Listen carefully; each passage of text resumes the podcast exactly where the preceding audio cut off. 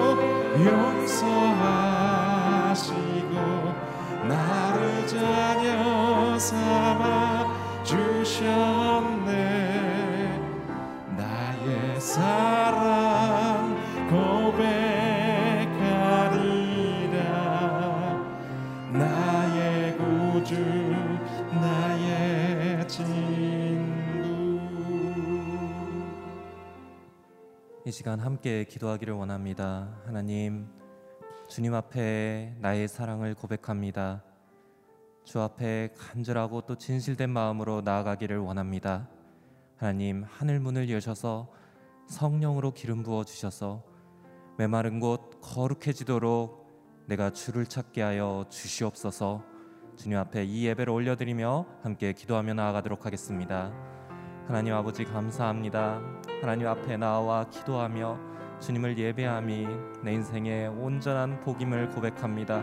하나님 앞에 온전하게 나왔사오니 주님 진실하고도 거룩하게 주님을 예배하게 하여 주시옵소서. 하나님 이 시간 하늘 문을 여셔서 하나님의 놀라운 임재와 주님의 여- 영광을 보게 하여 주시옵소서. 주님 메마르고 또 돌박 같고 하나님 견고한 나의 마음을 하나님 그 위에 온전한 주의 영광을 부으셔서 하나님을 찾고 하나님을 바라보게 하여 주시옵소서. 그리하여 이 예배를 통하여서 하나님과 더욱 더 친밀해지는 주님 그 놀라운 은혜를 우리 가운데 허락하여 주시옵소서. 말씀을 전하시는 목사님께 기름 부어 주셔서 주님의 음성을 듣게 하여 주시고 그 음성 들을 때 내 영혼이 쪼개지고 하나님 앞에 서게 되는 놀라운 은혜가 있게 하여 주시옵소서. 살아계신 하나님 아버지 주님을 예배하고 주님께 기도함이 내 인생의 가장 큰 영광이요 복임을 고백합니다. 하나님 앞에 진실하고 또 신실하게 서기를 원하오니 하나님 메마르고 돌밭 같은 우리의 마음을 이 시간 기경하여 주셔서 하늘 문을 여시고 주님의 성령을 부어 주셔서 주님의 놀라운 영광의 임재 안에 주님 저희가 있게 하여 주시옵소서. 이 예배 가운데 함께하여 주시며 주님 말씀을 선포하시는 목사님께 기름 부어 주셔서 하나님 이 예배를 통하여서 하나님께는 영광이요 우리 안에서는 다시 한번 새롭게 되는 놀라운 은혜가 임하게 하여 주시옵소서. 그렇게 하실 주님을 찬양드리며 예수 그리스도의 이름으로 기도드리옵나이다. 아멘 새벽 주님의 전으로 우리를 부르신 하나님을 찬양합니다. 각 처소에서 하나님께 예배드리고 계시는 모든 분들께도 하나님의 임재가 충만하기를 축복합니다. 오늘 하나님께서 저희들에게 주시는 말씀은 출 이집트기 10장 1절에서 11절까지입니다. 교독하도록 하겠습니다. 그러고 나서 여호와께서 모세에게 말씀하셨습니다. 바로에게 가거라. 내가 그와 그 신하들의 마음을 강팍하게 한 것은 내가 그들 가운데 이런 내 표적들을 보여주어 내가 내 자식과 자손들에게 내가 이집트 사람들을 어떤 식으로 매섭게 다루었으며 그들 가운데 내가 어떻게 내 표적을 보여주었는지를 말해주게 하기 위한 것이다. 또한 내가 여호와인 줄 너희가 알도록 하기 위한 것이다. 그리하여 모세와 아론은 바로에게 가서 말했습니다. 히브리 사람들의 하나님 여호와께서 말씀하셨습니다. 네가 언제까지 내 앞에서 겸손하지 않으려느냐? 내 백성들이 나를 경배할 수 있도록 보내주어라. 만약 내가 보내주지 않으면 내가 내일 내 나라에 메뚜기들을 보낼 것이다. 그것들이 온 지면을 덮어 땅이 보이지 않게 될 것이다. 우박이 내린 후 조금이지만 내게 남아 있는 것들을 그것들이 다 먹어치울 것이며 너희 들판에서 자라는 나무도 다 먹어치울 것이다. 또 메뚜기들이 내 집과 내 모든 신하들과 온 이집트 사람들의 집집마다 다 들어찰 것이니 이런 광경은 내 아버지나 내 조상들이 이 땅에 정착한 이래 지금까지 한 번도 보지 못한 것이 될 것이다. 그런 후 모세는 뒤돌아 바로에게서 물러나왔습니다. 바로의 신하들이 바로에게 말했습니다. 이 사람이 언제까지 우리에게 올가미가 돼야 하겠습니까? 저들이 자기네 하나님 여호와를 경배하도록 그냥 보내 주십시오. 이집트가 망한 것을 왕께서는 아직도 모르시겠습니까? 모세와 아론은 바로에게 다시 불러왔습니다. 바로가 모세와 아론에게 말했습니다. 가서 여호와 너희 하나님을 경배하라. 갈 사람들이 누구냐? 모세는 대답했습니다. 젊은이나 늙은이나 다 갈 것이며 우리의 아들 딸들이나 우리의 양 떼와 소 떼가 다 갈 것입니다. 이는 저희가 여호와께 절기를 지키려고 하는 것이기 때문입니다. 바로는 모세와 아론에게 말했습니다. 내가 너희와 너희의 아이들을 보내는 정도에 따라 너희 여호와가 함께 하신단 말이냐 너희가 참으로 악하구나 함께 읽겠습니다. 그렇게는 안 된다. 남자들만 가서 여호와를 경배하도록 하라. 그것이 너희가 원하는 바가 아니냐. 그러고는 모세와 아론을 바로 앞에서 쫓아내었습니다. 아멘. 하나님은 협상이 아닌 전적 순종의 대상입니다라는 제목으로 이기훈 목사님 말씀 증거해 주시겠습니다. 할렐루야. 새벽에 기도자로 초청받아 오신 여러분들을 환영하고 축복합니다. 믿음으로 선포하겠습니다. 능력받는 새벽 기도, 응답받는 새벽 기도, 성령을 체험하는 새벽 기도, 하나님의 음성을 듣는 새벽 기도. 믿음대로 될지어다. 아멘. 새벽마다 기도하는 것이 여러분의 삶에 가장 큰 힘이 되기를 축복합니다. 우리가 믿음 생활을 하면서 성경을 통독하고 성경을 묵상하는 것은 너무나 중요합니다 왜냐하면 성경 속에서 하나님의 계획, 하나님의 생각, 하나님의 의도가 무엇인지를 발견할 수 있기 때문입니다. 성경에 등장하는 인물들과 하나님과의 관계 속에서 하나님과 나와의 관계, 성경에 등장하는 인물, 인물들이 직면한 상황들을 통해서 내가 직면하는 상황들에 대한 하나님의 생각, 하나님의 계획을 아는 것이 너무나 중요한 것이죠. 이런 하나님의 뜻을 알고 신앙생활 하는 것과 모른 채 신앙생활 하는 것 사이에는 굉장히 큰 차이가 있습니다. 하나님의 계획을 알게 되면 기도 생활에 굉장히 유익합니다. 왜냐하면 욕심에 이끌리는 기도를 하지 않게 되고 하나님의 뜻에 합당한 기도를 하게 되는 것이죠. 성숙한 기도란 무엇이냐? 내가 필요한 일용할 양식을 구하기도 하지만 궁극적으로는 내 삶을 통해서 하나님의 뜻이 이루어지기를 구하는 것. 이게 가장 성숙한 기도이죠. 또 하나님의 뜻을 이해하면서 살게 되면 또 성경을 통해서 하나님의 뜻을 배우게 되면 고난을 이해하게 됩니다.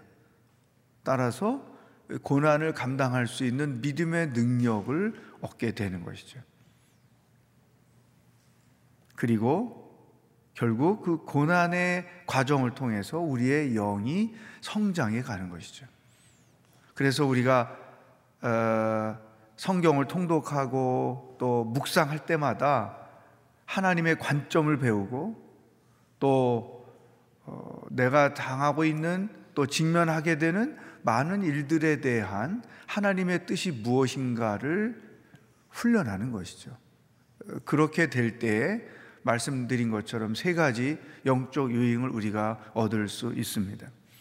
자, 이 열 가지 재앙을 우리가 계속 묵상하고 있는데 이 열 가지 재앙에 대한 하나님의 생각은 뭘까? 지금 바로와 모세 아론 사이에 계속 일종의 협상이 진행되고 있죠. 또 하나님은 바로의 그 불신앙, 바로의 불순종을 통해서 이적을 행하고 계시단 말이죠. 그럼 이런 열 가지 재앙이 지속되는 것에 대한 하나님의 생각은 무엇일까? 어, 그것을 알면 열 가지 재앙을 묵상하는 일이 훨씬 더 어, 깊이가 있겠죠. 오늘 본문 중에 2절 말씀 함께 읽어보겠습니다. 시작. 내가 내 자식과 자손들에게 내가 이집트 사람들을 어떤 식으로 매섭게 다루었으며 그들 가운데 내가 어떻게 내 표적을 보여 주었는지를 말해 주게 하기 위한 것이다. 또한 내가 여호와인 줄 너희가 알도록 하기 위한 것이다. 아멘. 그 마지막 문장에 줄을 쳐 보세요. 내가 여호와인 줄 너희가 알도록 하기 위한 것이다. 이 열 가지 재앙이 지금 우리가 이 말씀을 읽을 때는 재미난 스토리처럼 전개가 되지만 그 열 가지 재앙의 과정에 담아 있는 하나님의 두 가지 의도가 있는. 첫 번째는 이스라엘 후손들에게 하나님의 능력을 나타내 보여주시는 것입니다.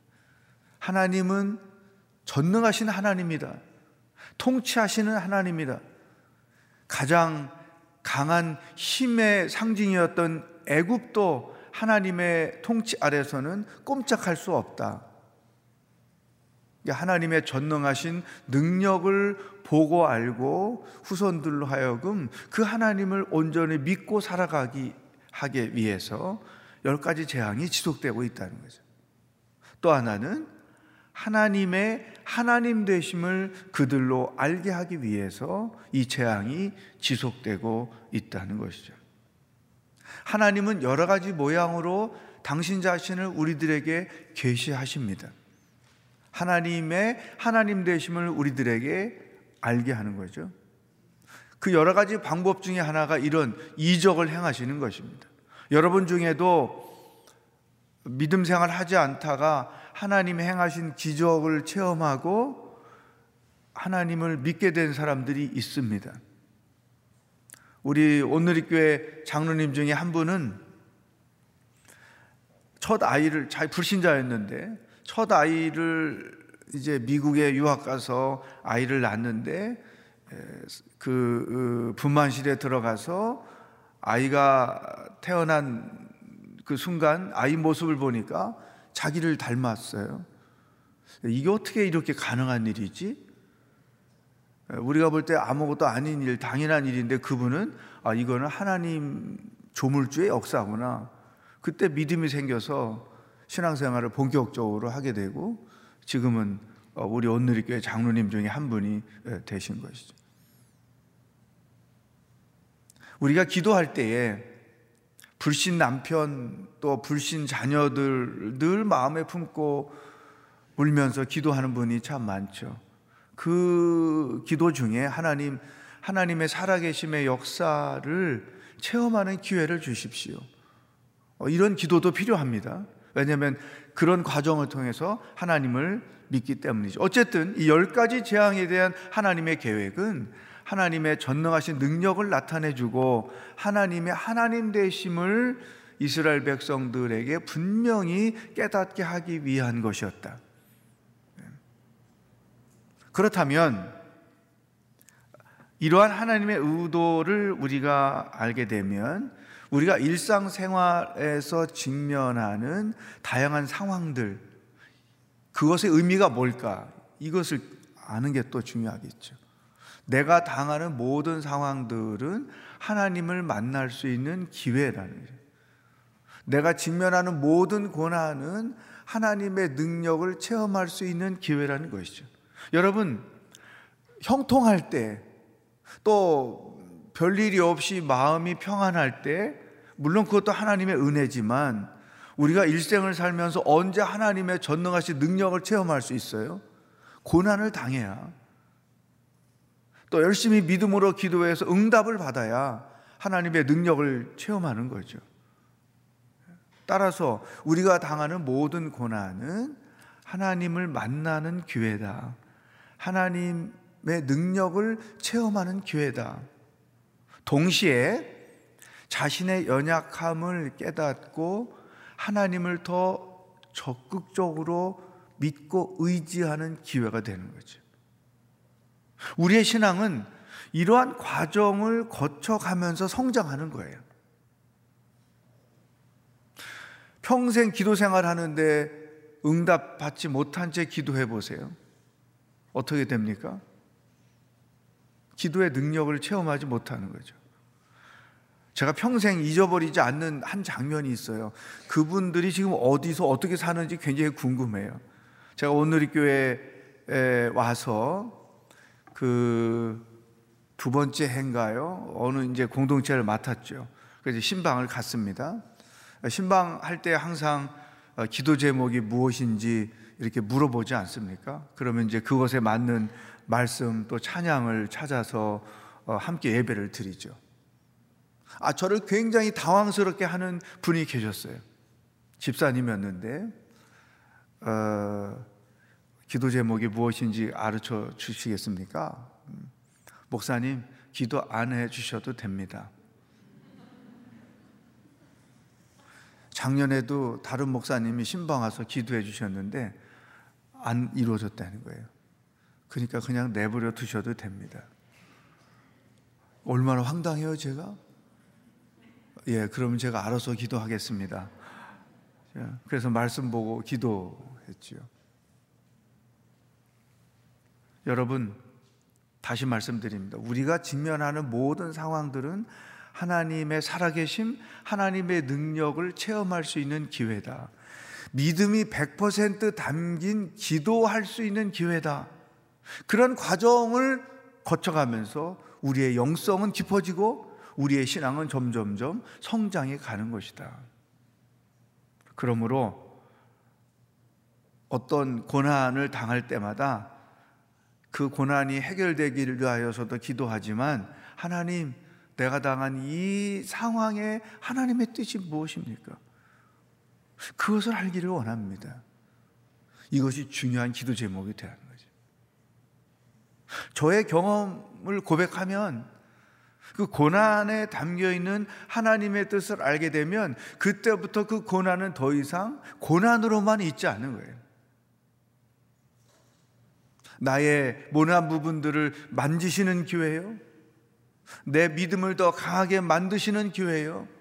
내가 하나님께 더 가까이 나아가게 되는 기회가 된다는 거죠.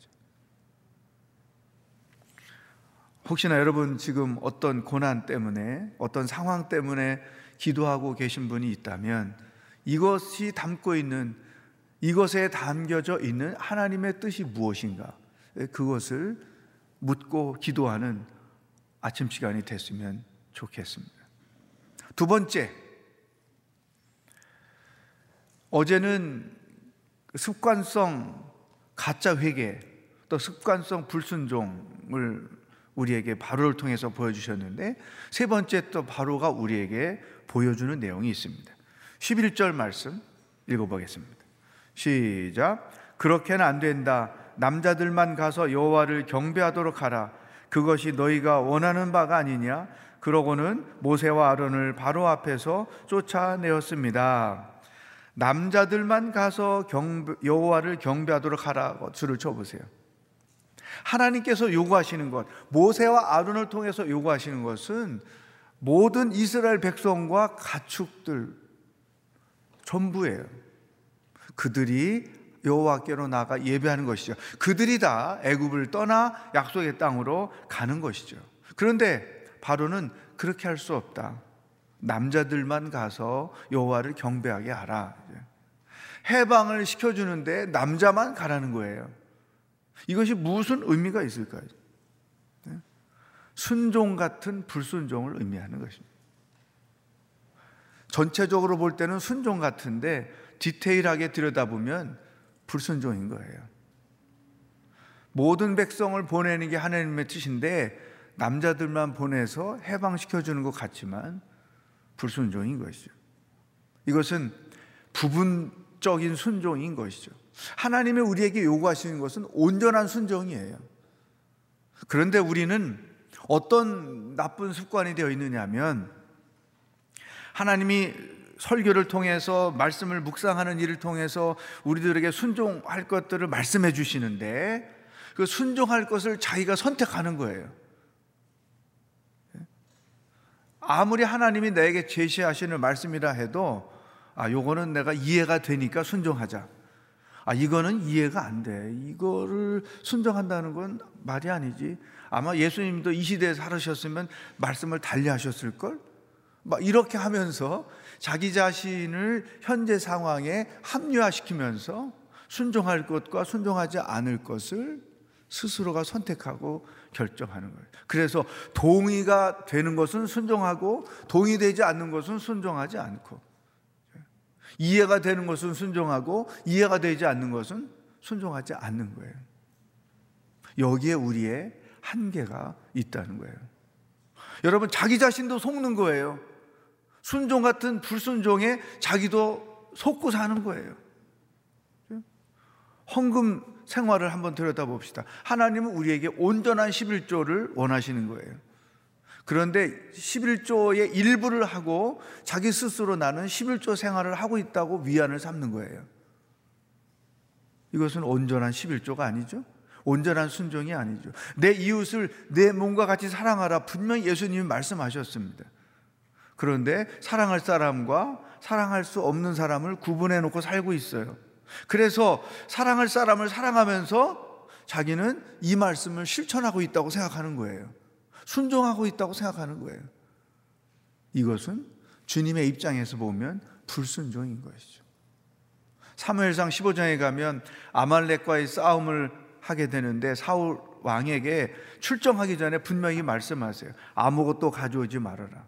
사람도 짐승도 다 제거하라. 왜냐하면 아말렉의 악함에 대하여 하나님이 이스라엘 백성을 통해서 심판하시는 거였죠. 그런데 여론에 떠밀려서 살찐 짐승들을 데리고 오는 거예요.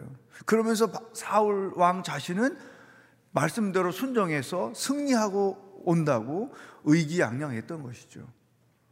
사무엘의 눈에는 그것이 불순종으로 보였던 것이죠. 저 울음소리 나는 짐승들은 무엇입니까? 예, 제사를 드리려고 너무 살찌고 좋아서 가지고 왔습니다. 순종 같은 불순종인 것이죠. 자, 오늘 우리에게 주는 두 번째 말씀. 오늘 하루 동안 여러분이 묵상할 말씀이죠. 내 안에 습관화되어 있는 순종 같은 불순종의 요소는 무엇인가? 그것을 들여다보고 그것을 끄집어내야 됩니다. 그래서 여러분들이 온전한 순종의 사람들, 하나님이 기뻐하시고 인정하시고 축복하시는 온전한 순종의 사람으로 여러분의 삶이 계속되기를 주의 이름으로 축복합니다. 오늘 주신 말씀 가지고 함께 기도하기를 원합니다. 하나님, 내가 직면하는 상황들, 고난, 육신의 아픔, 그것에 담겨 있는 하나님의 뜻이 무엇입니까? 그것을 알기를 원합니다. 그래서 그 고난을 통하여 감당할 믿음도 생기고 내 영적으로도 성장하는 그러한 축복의 역사가 있기를 원합니다. 내 안에 습관이 되어 있는 순종 같은 불순종은 없는지, 바로의 모습이 없는지 주님 나를 보여 주옵소서. 나를 깨우쳐 주시고 하나님 앞에 온전한 순종의 사람으로 나가게 하여 주시옵소서. 다 같이 두 가지 말씀 제목을 가지고 기도하겠습니다. 살아계신 하나님 아버지 감사합니다. 오늘도 무엇을 생각하고 무엇을 묵상하고 무엇을 기도해야 하는지 우리들에게 말씀해 주시니 감사합니다. 하나님 열 가지 재앙에 담겨 있는 하나님의 뜻을 알게 되었습니다. 하나님의 전능하신 능력을 후손들에게 보여주고 하나님의 하나님 되심을 나타내게 하기 위하여 이러한 재앙의 계획을 진행하고 계심을 알게 하시니 감사합니다. 우리의 삶 가운데도 우리의 인생 여정 가운데에도 우리가 직면하는 많은 상황들 속에도 하나님의 의도가 하나님의 거룩하시고 선하신 뜻이 담겨 있음을 믿습니다. 내가 지금 고민하며 하나님 앞에 나와 간절히 기도하고 있는 그 일들에 대한 하나님의 뜻이 무엇인지 알고 그 뜻에 순종하며 살아가기를 소망합니다. 주여 우리로 영의 눈을 떠 하나님의 거룩하신 뜻을 깨달을 수 있도록 인도하여 주시옵소서. 하나님 아버지 내 안에 습관처럼 담겨져 있는 순종 같은 불순종은 없는지 돌아보기를 소망합니다. 내 한계, 내 순종의 한계가 무엇인지를 깨닫게 하시고 하나님의 거룩하신 의도를 알고 순종하듯이 정말로 온전한 순종을 향하며 살아가는 하나님의 백성이 될 수 있도록 성령 하나님 도와주시고 오늘 하루 이 말씀을 묵상하며 우리의 심령이 온전한 순종의 사람으로 변화되는 역사가 있게 하여 주시옵소서. 한 가지 더 기도하겠습니다. 특별히 복음을 들고 애쓰며 수고하시는 선교사님들 이 코로나 상황 가운데 많은 어려움을 겪고 있습니다. 하나님 선교사님들에게 힘을 주시고 능력을 주시고 지혜를 주시되 또 어려울지라도 하나님이 맡기신 사명을 끝까지 감당하는 믿음의 사역자들이 될 수 있도록 인도하여 주옵소서. 흩어져 사역하시는 선교사님들을 위하여 기도하겠습니다. 하나님 아버지, 복음을 들고 주의 뜻에 순종하여 땅 끝까지 나아가 전하는 많은 선교사님들이 있습니다. 그분들을 위하여 기도합니다. 사역의 어려움이 있습니다. 삶의 어려움이 있습니다. 코로나 때문에 여러 가지 사역의 고난을 겪고 있습니다. 아버지 한 분 한 분 성기사님들을 능력의 발로 붙잡아 주옵소서. 아무리 어려운 상황 가운데 처한다 할지라도 하나님이 주신 사명을 위축받지 아니하고 끝까지 사명을 감당할 수 있도록 도와주시고 그 어려움 가운데 처한 그 백성들에게 이 어려운 상황 가운데서 하나님의 사랑과 하나님의 능력을 나타내며 증거함으로 오히려 기대하지 않았던 하나님의 전능하신 능력이 체험되고 그것들이 복음 증거에 큰 힘이 되는 놀라운 역사를 체험하며 사명을 감당할 수 있도록 성교사님 한분한 분을 주장하시고 그 사역을 축복하시고 인도하여 주시옵소서. 하나님 아버지 나의 인생을 향하신 하나님의 뜻이 무엇인지 알기를 소망합니다. 생활 여정 가운데 직면하는 다양한 상황들 속에 담겨 있는 하나님의 거룩하신 뜻, 선하신 뜻이 무엇인지 알기를 원합니다. 우리의 영의 눈을 떠 그 뜻을 보고 알게 하여 주시옵소서. 우리가 직면하는 모든 상황들을 영적으로 성장하는 축복의 기회들이 다 되게 하여 주시옵소서. 하나님, 내 안에 담겨 있는 순종 같은 불순종이 무엇인지 보기를 원합니다. 오늘 하루 동안 살면서 온전한 순종이 무엇인지를 묵상하여 하나님의 뜻에 합당한 하루의 삶이 되도록 역사하여 주시옵소서. 오늘도 우리와 동행하실 주님을 기대하며 예수 그리스도의 은혜와 하나님 아버지의 사랑과 성령의 교통하심이 하나님의 선하신 뜻을 알고 그 뜻에 온전히 순종하며 살아가기로 결단하는 기도하는 모든 성도들과 복음을 들고 애쓰며 수고하시는 선교사님들과 하나님의 구원을 기다리고 있는 북한 땅의 백성들 머리 위에 영원히 함께 하시길 축원하옵나이다. 아멘.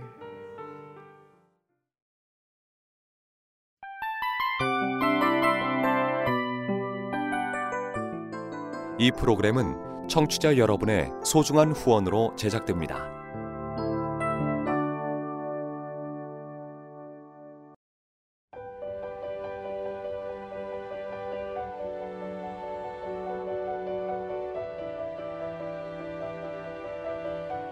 세상에는 수많은 교회들이 있지만 더 깊이 있는 말씀 강해를 찾기 위해 크기로만 교회를 선정하지 않습니다. 보다 좋은 영적 콘텐츠를 더 많이 나누기 위해 방송비를 받지 않습니다.